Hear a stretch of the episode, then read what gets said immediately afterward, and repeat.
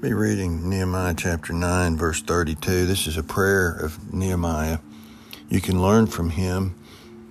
Great prayer here. And in verse 32, Now therefore, our God, the great, the mighty, and the terrible God, who keepeth covenant and mercy, let not all the trouble seem little before thee that hath come upon us, on our kings and our princes and our priests and our prophets, and on our fathers and on all thy people since the day the kings of Assyria unto this day.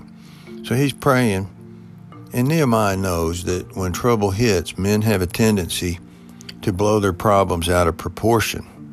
We uh, tend to exaggerate how bad a situation is, and I've always said you, it's never as bad as it seems when our troubles hit.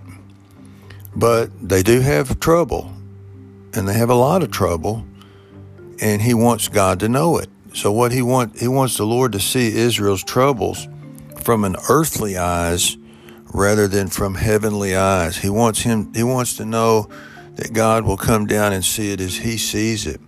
God's sovereignty is so great. He knows the future. He sees that our trouble aren't as dire as we see them. He knows the solution coming. He knows the deliverance and the ending of the matter. He sees it, but we cannot. So Nehemiah asked God, Would you please bow down from heaven and step down to see it at our level? Because we're suffering. We're in need. We can't see the future like you see. And so our problems are very big to us. And please don't let them seem small to thee, Lord. Please let our troubles seem big to you as they seem to us. And see them very significantly and uh, remember how hard it is for us to be in the flesh down here and see him through my eyes. And then what he says is, Please have mercy on me, Lord. Deliver us from this. Remember that we are just but men. You know, this reveals great wisdom.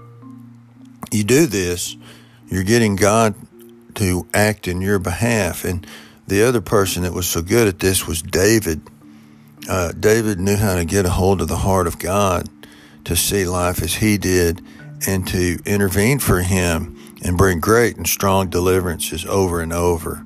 And his mercies will turn to deliverance. So, this is how we can relate to him. And this is how God can relate to us. We come to a common ground by saying, Lord, I want to see it as you see it, but please see it as I see it because I'm just flesh. So, why do we not pour out our soul before Him and let Him see our troubles from our side? Let me, Lord, let me show you what's in my heart and how I'm seeing this and see it as I see it. Lord, He will show compassion, He will bring forth the deliverance, and you and the Lord will have a wonderful relationship as a result. See it as I see it, Lord. Let not all thy trouble that I've gone through seem so little before thee, because it has come upon us and it's on me, and it's so big. Let it not seem small in thy sight, and come and command deliverances for Jacob. Thank you.